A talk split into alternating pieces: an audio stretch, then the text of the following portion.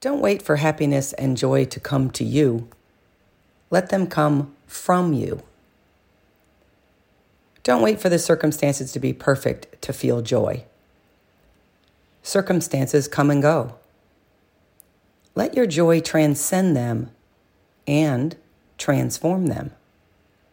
You have the privilege of being alive and the ability to move beyond any past disappointment or current stress.